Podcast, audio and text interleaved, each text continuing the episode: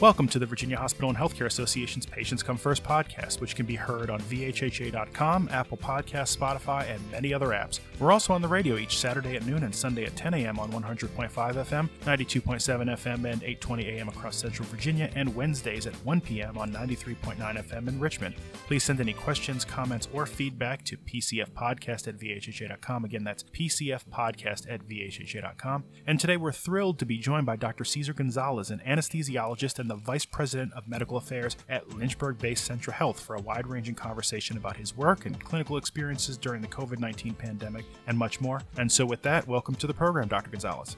Thank you. Glad to talk to you, Julian. Well, we appreciate you being with us. So let's start with a status update about Centra Health as a system and its team continuing to wade through what is now the fifth surge of the pandemic. Centra maintains an online data dashboard that's public facing to provide high level information to the public about patient volumes and those who are in ICU beds and receiving ventilator support. So, big picture, how are current conditions impacting operations across Centra's hospitals in terms of patient census, staffing challenges, and even emergency department volumes? That's a lot of questions. I'll do my best. You know, right now we're at a phase where I believe we, we hopefully have peaked from this latest surge of Omicron. You know, we've seen the state of Virginia actually kind of peak out everywhere else except for this area of Virginia. And now I, I believe those numbers are starting to come down. At least we've seen the last couple of days fall in our hospital. So we're feeling very fortunate that that's happening. We did hit all time highs just within the last week, and it was a struggle. It was a challenge. Our ER, despite the fact that we've made some pretty drastic and significant changes to improve flow through the ER, has been challenged with long wait times, kind of being overrun with patients. But hopefully, we're on the downhill swing of those things currently. Otherwise, we had to shut down quite a few surgeries that were important, not urgent or emergent. We continued those, but we had to shut down quite a lot of our elective surgeries, so to speak. Most surgeries are not really truly elective, but they can sometimes wait longer than others. Unfortunately, as you know, if you wait too long, then patients start having problems associated with those needs, and so we try not to do that. But all in all, we've kind of faced the same kind of things that other hospitals have, and I'm just really grateful to the medical staff for all the hard work that they've done, for all the nurses and the support staff, because they really have had a great attitude through this pandemic and, and through this latest surge, especially. Those are great points that you raise just about the impact on hospitals and health delivery systems and how those impacts can have ripple effects for patients because, as you mentioned, many providers have at different points during the pandemic put a pause on or halted or postponed some of these scheduled procedures that are not of an immediate emergency or urgent nature, but as you said, still have real world impacts on patients. And also, let's be honest, also have revenue impacts for healthcare providers and for hospitals. So these are not decisions that occur without consequence, but they're decisions that are made operationally to ensure continuity of operations and to assure that resources can be deployed appropriately to respond to the emerging needs that you're seeing from your community and your patient population. So I appreciate you sharing that. I want to ask you, Dr. Gonzalez, about what a typical day looks like for you as a medical leader and how, if at all, that shifted or changed during the pandemic. Sure. I came in as a VPMA, Vice President of Medical Affairs, since the pandemic had already begun. And that was um, earlier back last year, about May or so, April, May time. I was a physician leader prior in the anesthesia department. I think it, it just, it kind of impacted me like it impacted everyone else, as it just took the forefront of a lot of conversations, decision making, and concerns. But as a physician leader, it's, it's just something that's in the past couple of years been kind of part of everyone's life. And so um, I can't really speak to that being specifically different necessarily, but I can talk about my day to day now. You know, we start the day typically with these safety gatherings that we do. You know, we, we have huddles and we start them in the front line and then have huddles for the hospital here at Lynchburg General and Virginia Baptist.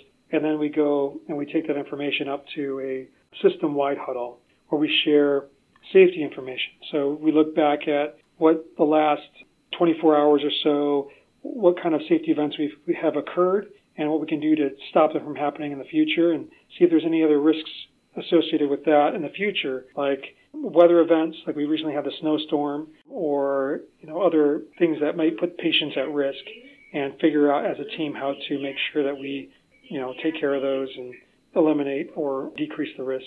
Otherwise, after that, every day is different. So sometimes I'm dealing with some organizational challenges and operations issues that I'm helping support from a clinical side. Sometimes I'm dealing with physician leadership challenges, looking at quality improvement. Recently, we had a joint commission survey. So, you know, every day may be very, very different from the next day. And it's great to hear that you start each day with safety huddles. Uh, you know, safety culture is something that hospitals across Virginia have, have embraced and high reliability organizational principles. And that really is a, an emphasis of the association and of its members uh, to really avoid patient harm episodes, to avoid staff harm episodes, and to emphasize uh, safety. Dr. Gonzalez, as an association, as I think you know, VHHA has made many public appeals about the importance of vaccination and mask wearing and other personal health decisions and behaviors to help us get through this pandemic. So have many hospitals, including Centra just this week. Several Virginia hospitals across the Commonwealth have made renewed appeals along those lines as they, as you point out just a moment ago, experience some of the highest COVID patient volumes they've been seen since this pandemic. By now, many people have pandemic fatigue and just want this to be over. I would venture to say that frontline workers who've been face to face with the devastation of this virus for two years share that sentiment and perhaps feel it more strongly than anyone else even though you and many others have said it countless times, I wonder if there's a message that you'd like to relay on behalf of your colleagues to those in the public whose attitudes may have soured on pandemic safety measures or for people who are just over it. You know, what message would you convey to them about the importance of still being vigilant? So this is a challenge that we see all the time. You know, we have people in the community that for whatever reason don't really feel that them getting vaccinated is either necessary or helpful. And so you know, all I could do is appeal to them and say, I think it's the right thing to do. The science backs it up. It's extremely helpful when it comes to getting severe COVID 19. Now, it's no guarantee and it's no promise that you're not going to get COVID. But if you do get COVID, it is much less likely for you to be critically ill or to die of COVID. Can it still happen? Sure. If you're boosted, it lowers those chances so much more, but it's not 100%. And the vaccine is extremely helpful in keeping you healthy and safe, but it's not a magical pill that's going to keep everybody from getting sick. And I think that was part of the problem was that people were expecting that if you did get the vaccine, you weren't going to get sick. And when you have this many people sick and this many opportunities to be exposed at high levels to lots of virus particles, there's really no way to keep people from getting the virus 100%. If you have vaccinated everybody, chance of people getting sick would be much, much lower. But when you have half the population that won't get vaccinated, it's really you're trying to just protect yourself as best you can and your family. And the reality is, it works. It does that protection, and it does a good job of it. And I appreciate you sharing those heartfelt words. And as you and I were speaking offline before we started this recording, I will say I recently tested positive for COVID 19, having been fully vaccinated and boosted. And everyone in my household did. But I will say this as well that I think my symptoms were comparatively mild. Now, it still was unpleasant, but it wasn't anything anywhere near severe enough that warranted me needing to be hospitalized or put on a ventilator or anything like that. And I credit the vaccine for that, for protecting me from more severe symptoms, uh, understanding clearly that it's not a guarantee that you won't get sick, but it does reduce your risk of getting sick. And if you get sick, it reduces the likelihood that you're going to get a severe case. And I think the fact that so many healthcare providers like you, Dr. Gonzalez, and so many others have taken this, I think should inspire some confidence in the general public that this isn't a do as I say, not as I do situation. You know, these are healthcare providers and professionals who are taking the vaccine and then in turn saying, I've taken it and that's why I have confidence in it beyond the science that affirms its effectiveness. I have firsthand experience having taken it and potentially benefiting from it. So appreciate you sharing those thoughts. And now that we've tackled some of the, the serious stuff, to round things out, Dr. Gonzalez, I do have a few more lighthearted personal questions for you that will give, hopefully, give our listeners a bit of a sense of who you are beyond the work you do. Based on some research I did to prep for this conversation, I see that you attended Brigham Young University for undergraduate and then the University of Michigan for medical school and residency. For context, I should note that I lived in Michigan as a child and still count myself as a Wolverines fan. Go Blue! And so this is a two part question for you here, sir. One, do you consider yourself a BYU or Michigan fan in terms of sports rooting interest? And if the answer is Michigan, where do you stand on the tenure of Jim Harbaugh as the head football coach? So you're asking me you're asking me some questions that I'm not going to answer probably anyone's satisfaction that's listening to this. I will tell you I'm not a huge follower of sports. I do appreciate my alma maters and I have gone to the games and, and had a lot of fun, but uh, as far as following them now, I really don't. I'm more of an individual who likes to watch it in person if I can. If not, I don't watch it on TV. I don't follow it, and I like to get out there and be active myself more so than than watching sports.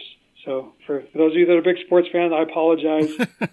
Understood. Well, I've been a Jim Harbaugh skeptic for quite some time, and even though they finally beat Ohio State this season, I, I'm still very much on the fence about about him as the head coach. But it is what it is.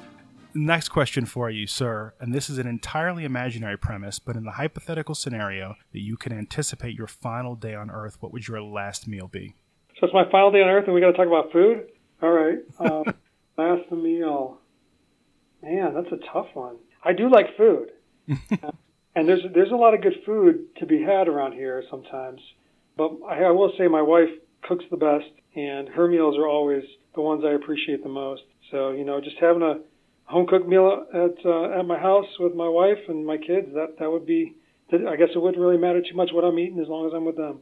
Well, home cooked family meals are always good. Good food and good company. And then, as set up for our final question, I will note that you and I had a fun chat during the recent VHHA Hospital Appreciation Tour stop at Centra in November. Among the things that we chatted about are, is our shared appreciation for so called nerd culture staples like Star Wars and comic books that are now, of course, mainstream pop culture. And so, with that background, the final question of the podcast, Dr. Gonzalez, and it's one that we ask everyone who appears as a guest if you were stranded on a deserted island, what one book, one album, and one movie would you take with you to keep yourself company? We will spot you a copy of the religious text of your choice. So, other than that, what are your three entertainment survival kit picks? And even though I mentioned Star Wars and comic books, you are under no obligation to choose those if you don't want to. Okay, you said one book, one movie, and what else? And one album. And one album. Hmm. As far as album, I'd probably go with something by Imagine Dragons. Okay. I do enjoy them a lot.